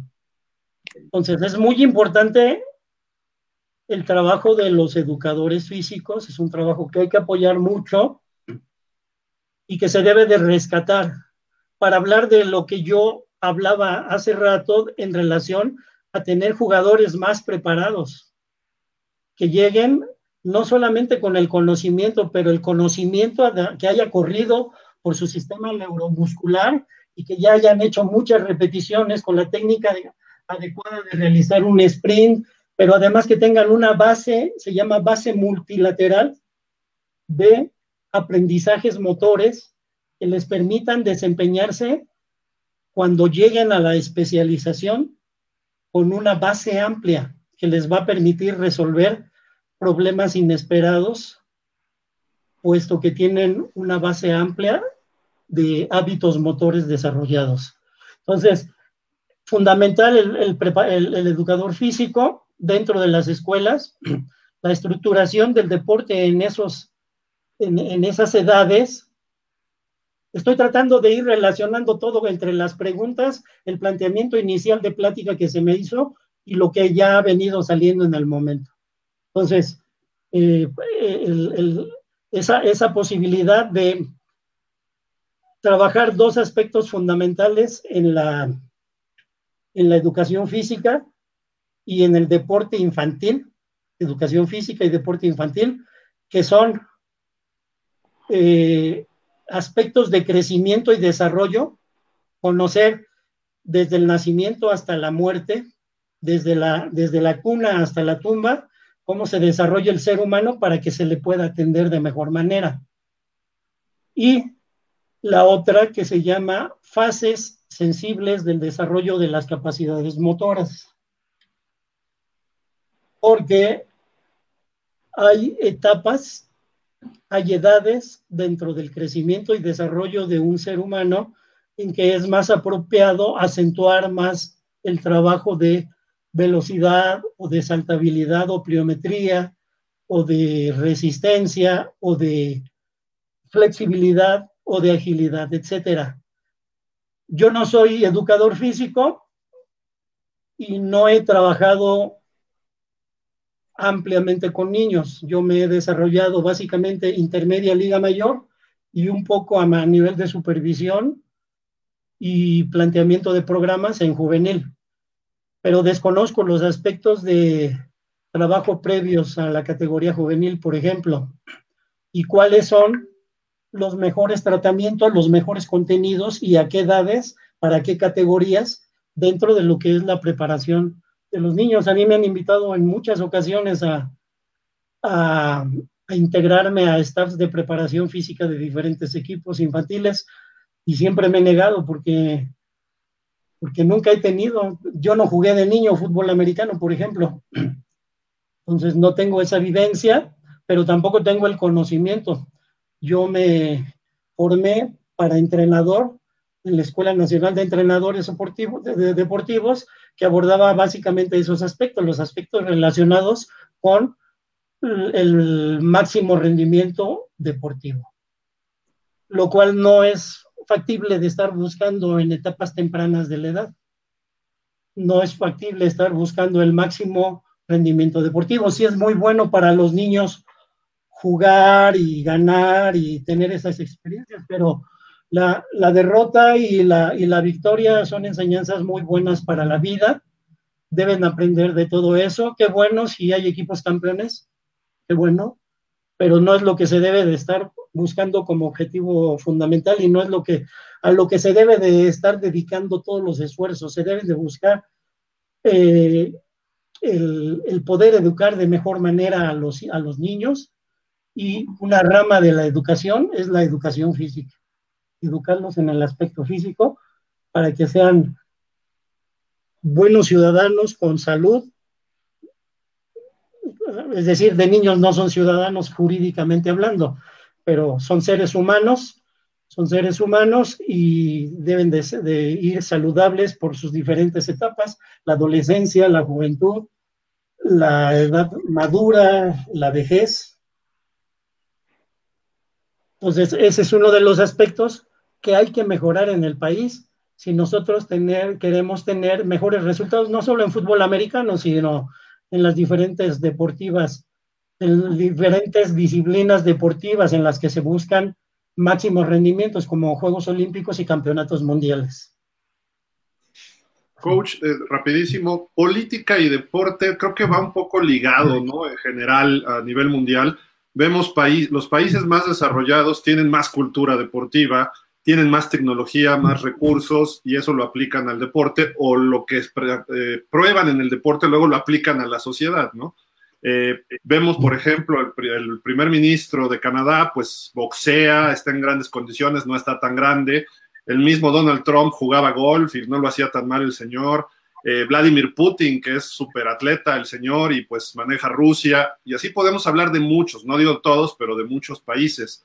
Aquí lo que mejor hacemos es macanearle al béisbol, ¿no? Este, entonces, el presidente anterior sí corría a 10 kilómetros, etcétera, eh, pero hasta ahí, ¿no? O sea, entonces, ¿cómo fomentar esto a través de la preparación física y combinarlo con la cultura deportiva? ¿Cómo se llama la, CONADE? Comisión Nacional de Cultura y Deporte, o eh, Cultura Física y Deporte. Eso es lo más básico, lo que usted está diciendo de los niños. O sea, empezar a enseñarles esto, inculcarles, y de repente la política se aleja totalmente de esto. Si ahorita no estamos teniendo buenos resultados, que en teoría antes, como usted señala, Raúl González y sobre todo Ibar Cisniega hicieron una gran labor en la CONADE, se ha ido muriendo poco a poco esta, esta cultura deportiva que se intentó, se quitan Olimpiadas juveniles, eh, etcétera qué hacer o cómo podemos eh, presionar a nuestros gobiernos para que pongan a las personas adecuadas en CONADE, para que, por ejemplo, ustedes en el Politécnico tenían al doctor Vanegas, que era, fue deportista, que es este, fisicoculturista, eh, tienen gente del deporte, ¿no? Pero vemos, por ejemplo, en el UNAM, que no sé qué deporte hizo el licenciado Fernández Varela, pero está matando los programas de, de deporte, de fútbol americano, por lo menos en la UNAM. Vemos la cultura deportiva que hay en el TEC de Monterrey, vemos todo esto y, se notan los resultados, pero aún así eh, creo que todavía estamos cortos en este aspecto a nivel nacional y obviamente pues podemos sacarlo de, el fútbol americano es un reflejo, ¿no? Cuando viene este draft de Canadá, de repente nos, nos, damos golpes que dijimos, ¿qué pasó? Si creíamos que estábamos en otro nivel. Fútbol americano no dudo que puedan hacerla 20 de estos 24 chavos en Canadá o quizá los 24. Tienen el fútbol americano, manos, eh, experiencia, estrategia, todo lo que conlleva ya el fútbol americano, pero la preparación física faltó, quizá el COVID, el estar en casa, etcétera, ¿no? Pero un mensaje a usted que nos pudiera dar, este, así que como diciendo, vamos a trabajar, sobre todo a los coaches de infantiles y quizá juveniles, ¿no? O sea, ¿qué, dónde se pueden preparar? ¿Dónde leer? ¿A quién seguir? ¿A quién leer? Eh, traer gente de otros países, de Alemania, como, lo, como usted comenta cuando estudió en la ENEF, que traían gente de Hungría, de Polonia, de todos lados. ¿Qué, ¿Qué, hacer? O sea, ¿qué se puede hacer? ¿Cuál es la solución? Bueno, mira, pues ya abordaste un monte de puntos en una, sí. una pregunta y voy a tratar de contestar a, a varios de ellos. Uno, de los puntos que tocaste, bueno, el punto de vista político es irremediable, no se pueden separar de lo que son las políticas sociales para el desarrollo de un país. Entonces, el, el aspecto político influye determinantemente en muchos de los aspectos, bueno, en todos los aspectos de políticas públicas que se desarrollan en un país. Ahí no hay vuelta de hoja. Entonces, es y no, no es posible separarlo. Segundo, la formación, la educación personal genera ciudadanos mejor preparados que en, su, en un momento determinado se conducen de mejor manera para desarrollarse a sí mismos y desarrollar a sus seres queridos más próximos y desarrollan también a su comunidad. Y ese es un punto muy importante, el papel que todos nosotros tenemos que jugar. Ahorita la labor que ustedes están haciendo al momento de hacer este tipo de preguntas, este tipo de cuestionamientos a mi persona para que yo dé mi humilde opinión, pues es, es una gran ganancia. Es una gran ganancia porque yo estoy dando un punto de vista, pero es mi punto de vista. Y esta situación de por qué los jugadores no llegan ni siquiera a la Liga de Canadá y bueno, menos va a ser posible que lleguen a la NFL, no es una situación de la preparación física, es una situación de cómo está estructurada nuestra sociedad. ¿Por qué? Porque fíjate, eh, ¿quiénes están al frente de nuestros niños al momento de ser entrenados? En infantil, desde la categoría más pequeña que me digas, luego en, en, en juvenil, luego en intermedia y liga mayor. ¿Ah? Entonces, aquí viene una situación de la concepción equivocada de lo que es la preparación física. No es por preparación física que no se esté llegando, es porque el fútbol americano y otros deportes, en sí la cultura física del país no se ha manejado de la mejor manera, porque yo te hablé de un esfuerzo inusitado al deporte, pero también no se manejó de la mejor manera posible en esos momentos yo mencioné las cosas buenas que hubo y de las que yo me vi beneficiado, pero yo te pudiera hablar de muchas cosas que vi y que son aspectos ligados a una gran corrupción. De acuerdo. Entonces, ese es un mal, ese es un cáncer que hay en, un, en grupos grandes, pero no creo que toda la población mexicana sea igual, que sea corrupta. No creo que ustedes lo sean no, no me considero yo una persona dentro de ese rango. Entonces, en la medida de que yo me forme mejor, pues mm, mi familia, mis seres cercanos, mis jugadores, mi ámbito más próximo, conoce de mi forma de pensar, conoce de mis ideas, lo mismo que ustedes van a hacer algo similar con las personas. Y bueno, esto es un gran escaparate ahorita, independientemente de que en ocasiones ven menos o ven más, pues bueno, aquí a más de 10 gentes, creo que son 11, ¿no? Los que nos, nos, habrán visto en toda, en toda la... es toda, la, familia de Marco, nada más. Nada más la familia de Marco y Marco porque lo obligué. Entonces son 10, quitemos uno. Pero bueno, ahora, ahora vivimos, vivimos también en una época en la que la información ahí está, ¿eh? O sea, ya no hay, ya no hay grandes secretos, ya no hay cosas grandemente escondidas. Lo, lo, que estamos hablando, metodología, sí estaba muy celosamente guardado en los años 50 del siglo pasado por la cúpula del Soviet Supremo y las gentes que tenían a su cargo la cultura, la cultura física del, de ese país si era, si era secreto de Estado. Actualmente no. De hecho, desde aquella generación de Johnny Elway, Joe Montana, Dan Marino, todos esos grandes corebacks que fueron motivo de, un, de una generación de egresados muy brillantes como corebacks en la NFL, por esos tiempos de esa generación de grandes corebacks, eh, preparadores físicos de Estados Unidos se fueron a preparar atrás de, de la cortina de hierro y atrás del muro de Berlín también, lo que era la Unión Soviética y la Alemania del Este eran los países de vanguardia y los que obtenían entre ellos con una población menor obtuvieron el mayor, la mayor ganancia de medallas olímpicas per cápita. Per cápita, tomando en consideración la población, fueron los máximos ganadores de medallas en aquellos tiempos. Pero bueno, ahorita ya, ya se conoce mucho de esa información. Luego las gentes de Estados Unidos que se fueron a preparar allá, ya lo trajeron hacia este continente, al continente americano. Lo, inicialmente lo dispersaron, dispersaron sus conocimientos. No le llamaron, los conceptos no se nombran igual, pero cuando estás leyendo información eh, gringa y lo comparas con información rusa, bueno, pues ahí te das cuenta de que los conceptos son los mismos, se llaman de otra manera, la preparación física le llaman strength and conditioning, pero es básicamente lo mismo. Y ellos utilizan también la metodología y actualmente aquel conocimiento que trajeron en los 80 hacia acá, pues ya se ha desarrollado mucho. Y actualmente, bueno, en su momento, cuando llegó a Estados Unidos, pues solamente algunos teníamos posibilidades de ir a Estados Unidos y teníamos el contacto en alguna universidad a través básicamente de una gran institución como es el Politécnico. Tuvimos la posibilidad de empezar a obtener esos desarrollos que ellos empezaron a modificar y ya los adecuaron y ahora pues ampliamente han superado el nivel de conocimiento que ellos trajeron de aquel lado del, de aquel lado del mar.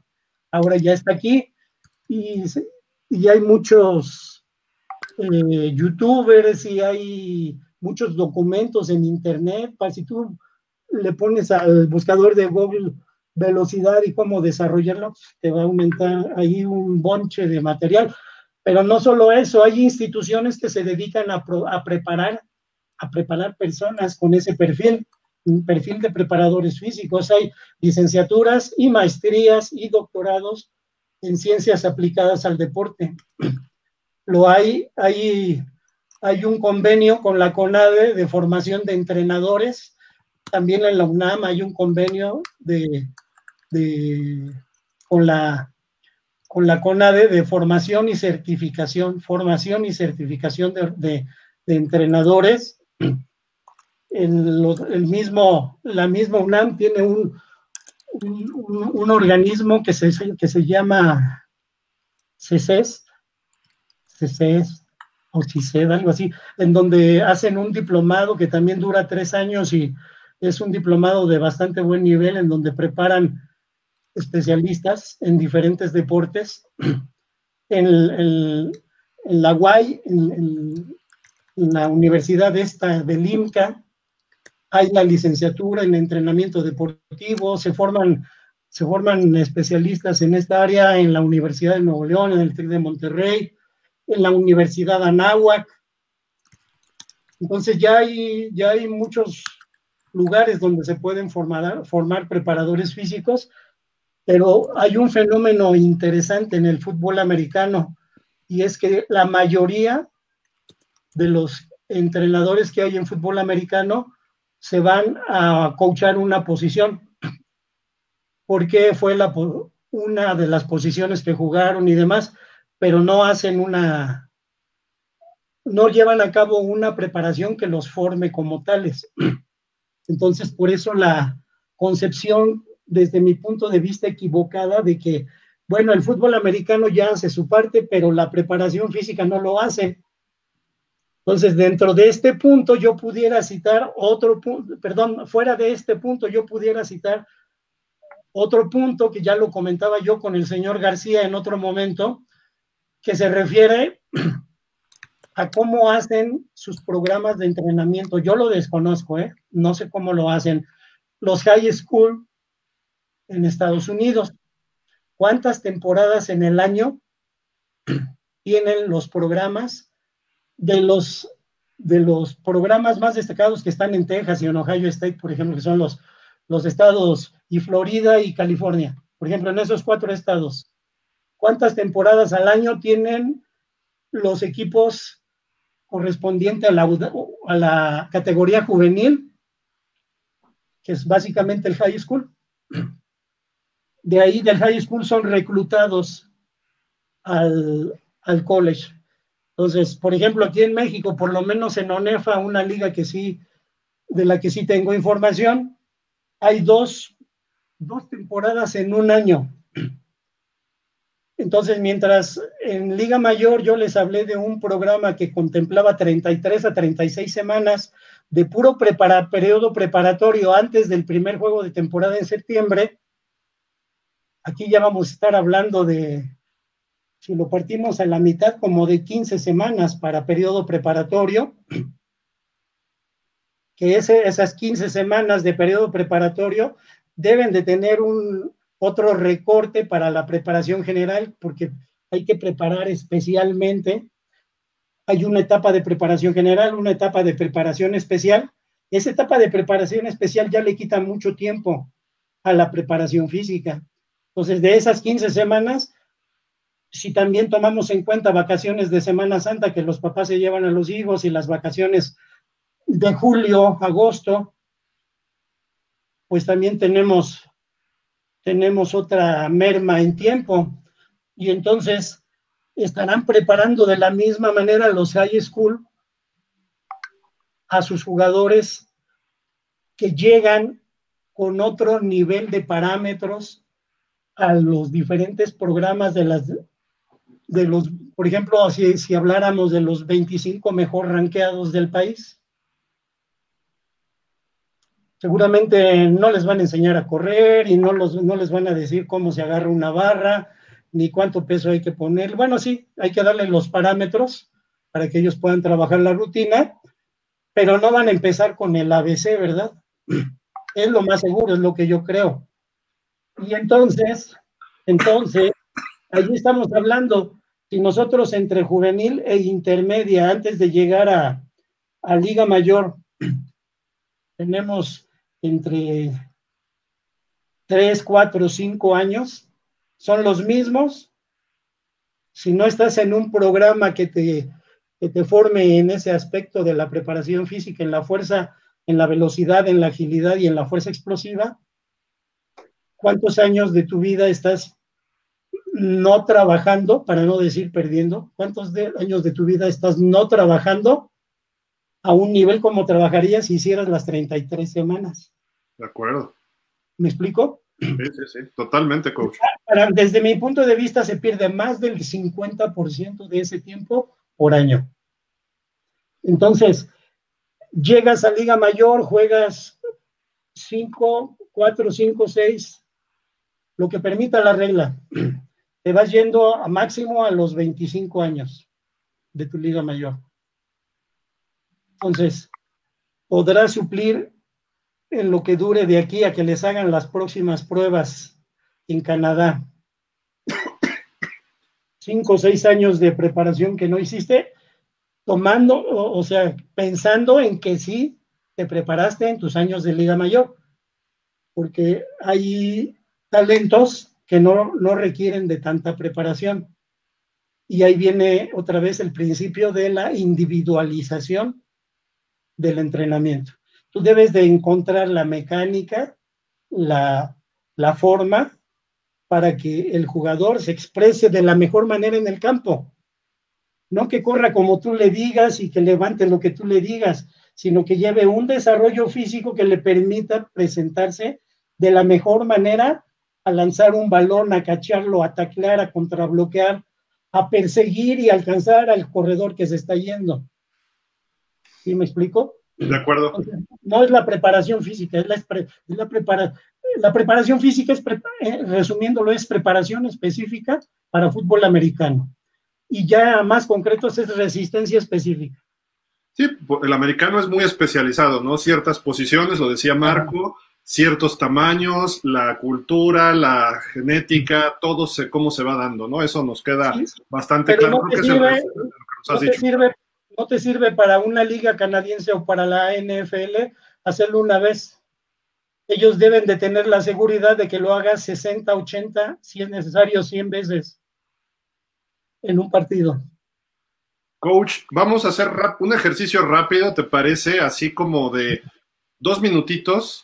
Eh, haz de cuenta que Marco es Kyle Shanahan, head coach de los 49ers, y tú eres el preparador físico de San Francisco sabes que va a llegar Alfredo Gutiérrez ya con tu equipo y vas a ver este video que te voy a poner ahorita y tú me vas a decir qué aspectos son los que tiene que trabajar Alfredo. Eh, esto fue sus tryouts y fue su preparación física en, la, en el campus de la Universidad de Florida, ahí en donde está International Management Group, donde estuvieron todos los jugadores internacionales. te lo pongo si, si estás viendo la pantalla y tú nos dices al final, rápido, así, lo que yo veo ahorita rápido, tiene que trabajar en esto, esto y esto, tres puntitos. A ver, va, va, a hacer un video de sprints, de levantamiento de pesas, o va a ser un video de fútbol americano. Es más que nada de sprints, tiene algo como de, trabajo con domis y preparación física prácticamente. Te, te, lo pongo rápido y tú nos dices lo que tú quieras, coach, ¿sale? Va, va, va, venga. Va.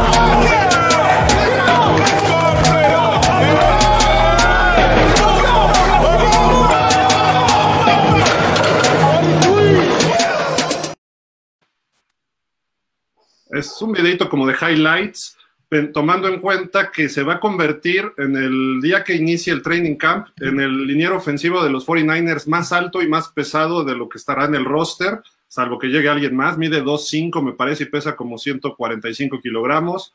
Eh, obviamente no va a formar parte del equipo hasta que no lo vaya ganando. Está en un programa como de equipo scout, pero tú eres el preparador físico y Marco, que es Kyle Shanahan, te dice, ¿Puedo contar con ese chavo o que hay que trabajar con él? Muy bien, muy bien. Pues en base a lo que se mostró en el video, que básicamente sí es eh, eh, expresión de gestos que corresponden a mi área, la preparación física. Eh, por ejemplo, para el salto vertical, yo creo que es algo que se puede mejorar trabajando en lo que se refiere a la, a la expresión rápida de la fuerza que, de la fuerza que se llama potencia. Ese es el objetivo precisamente de ese test, medir fuerza explosiva en el tren inferior. Entonces, ahí habría algún punto que yo creo que se puede mejorar. El otro es en el aspecto de la coordinación. Veo que precisamente como es, es bastante alto y tiene segmentos largos, le cuesta un poco de trabajo hacer movimientos cruzados de pie o cambiar de frente. Entonces, en ese aspecto, trabajos como los de la Speed and Agility Ladder se pueden, se pueden trabajar con él para mejorar, mejorar ese aspecto. Si estamos hablando de, aspecto de la fuerza explosiva, también va a ser importante que mejore un poco su base de fuerza general, general, pero desde el punto de vista del fútbol americano básicamente de, los, de, la, musculatura que empuja, que son las piernas, eh, los extensores de los brazos, los tríceps, los deltoides, el trapecio.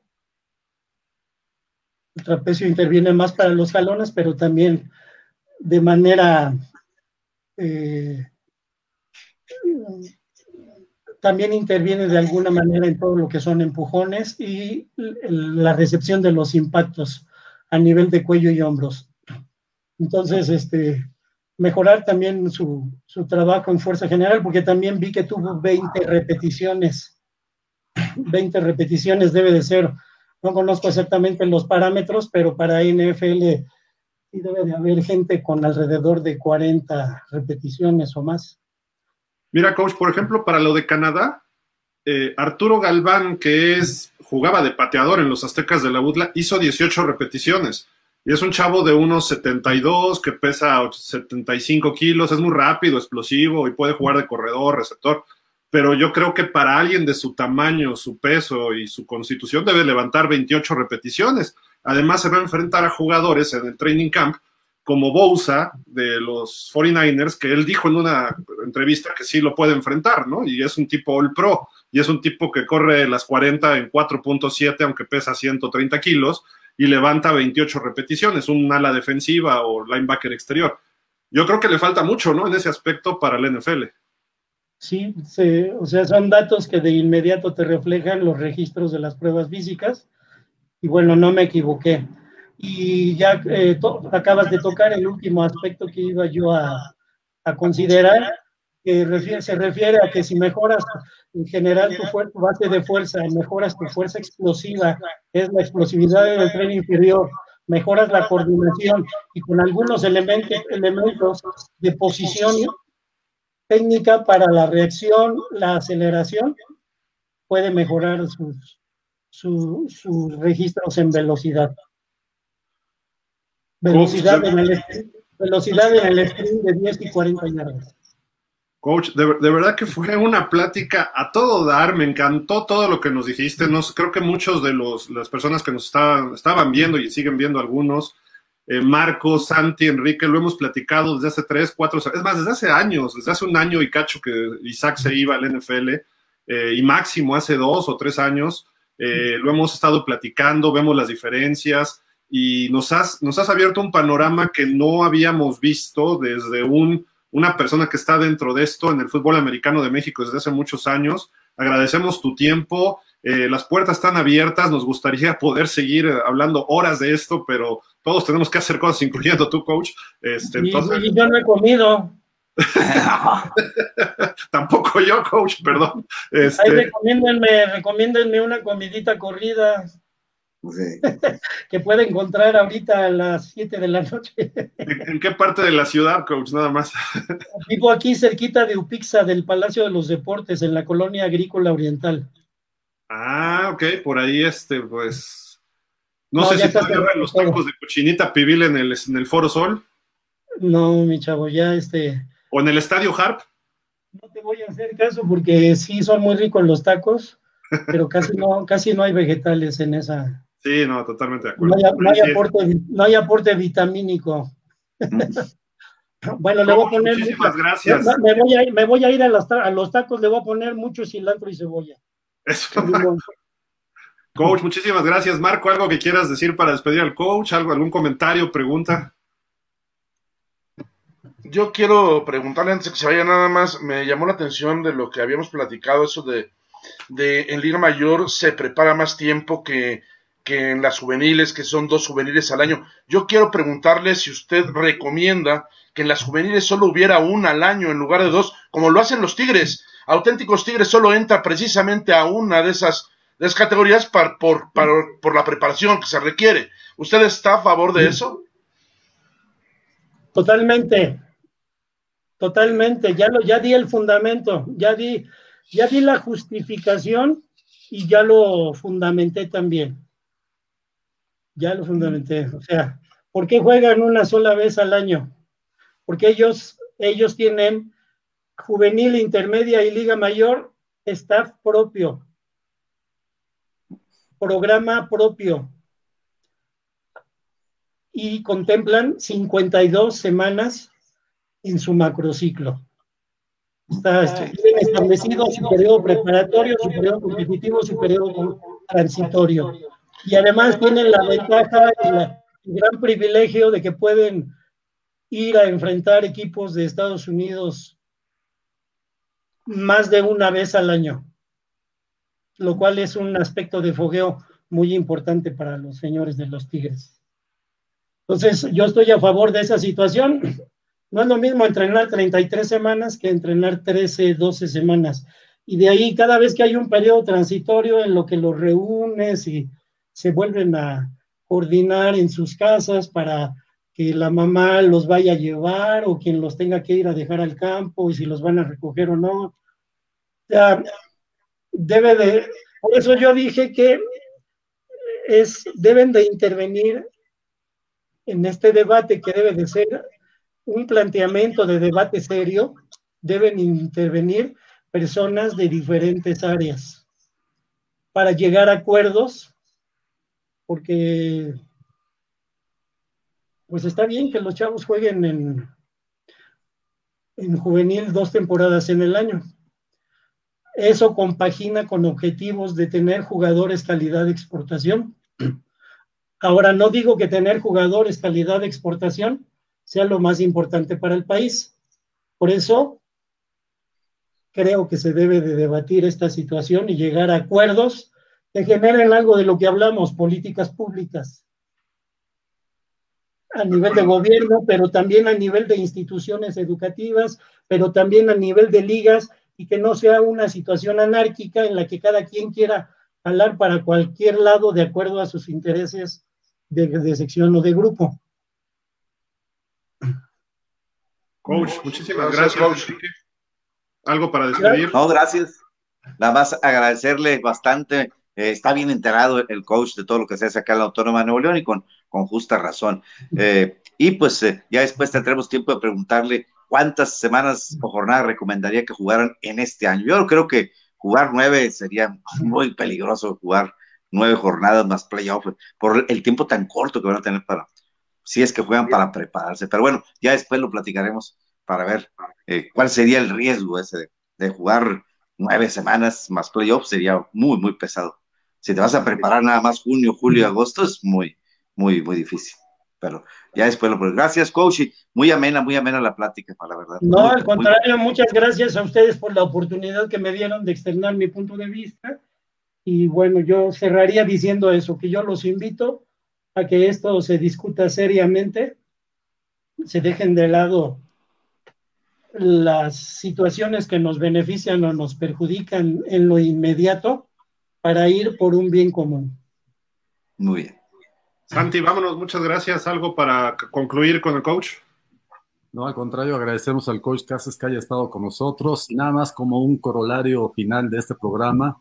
Eh, Octavio Octavo González de los auténticos Tigres en el combine que hubo del, de la CFL en, el Estadio de la Ciudad de los Deportes hizo 30 repeticiones, o sea que es un un número bastante interesante.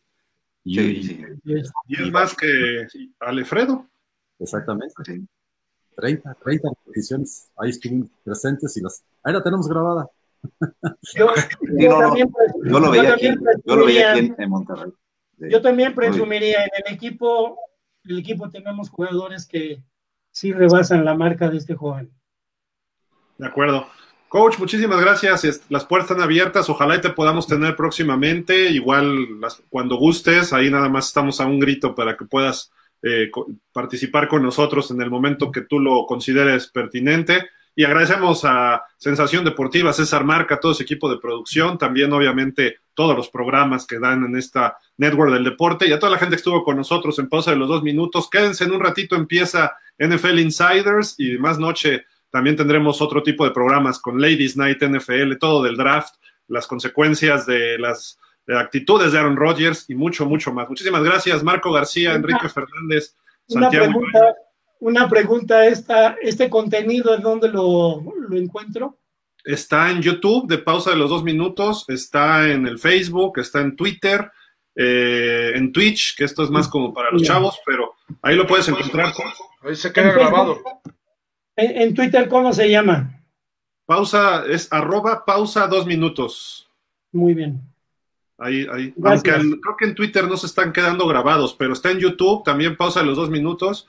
El logo es así verde, blanco y tenemos el 2 con amarillo y negro para que lo puedas buscar, coach. Y si no, te pasamos el link sin problema, ¿eh? ahorita acabando el programa para que... si, me lo, si me lo puede dejar, el, le pediría al señor Marco García si me lo puede aventar ahí en el WhatsApp. Claro que sí, claro que sí, coach. Pues muchísimas gracias, un saludo y mucho éxito y un welcome para lo que haces allá en el Poli. Ojalá y te puedan escuchar la Federación de Fútbol Americano, la UNEFA, la FAM, la LFA y todos, que gente como tú, que sea una punta de lanza en la preparación física del fútbol americano y que todos estemos trabajando en un fútbol unido. Muchísimas gracias, coach. Esto es multidisciplinario, ¿eh? es multidisciplinario. Los, las gentes más capacitadas en diferentes disciplinas deben de aportar sus, sus puntos de vista para mejorar el fútbol. Así es, y gente con tu experiencia y conocimientos se agradecen, la verdad. Muchísimas gracias. Pásenla bien, hasta la próxima.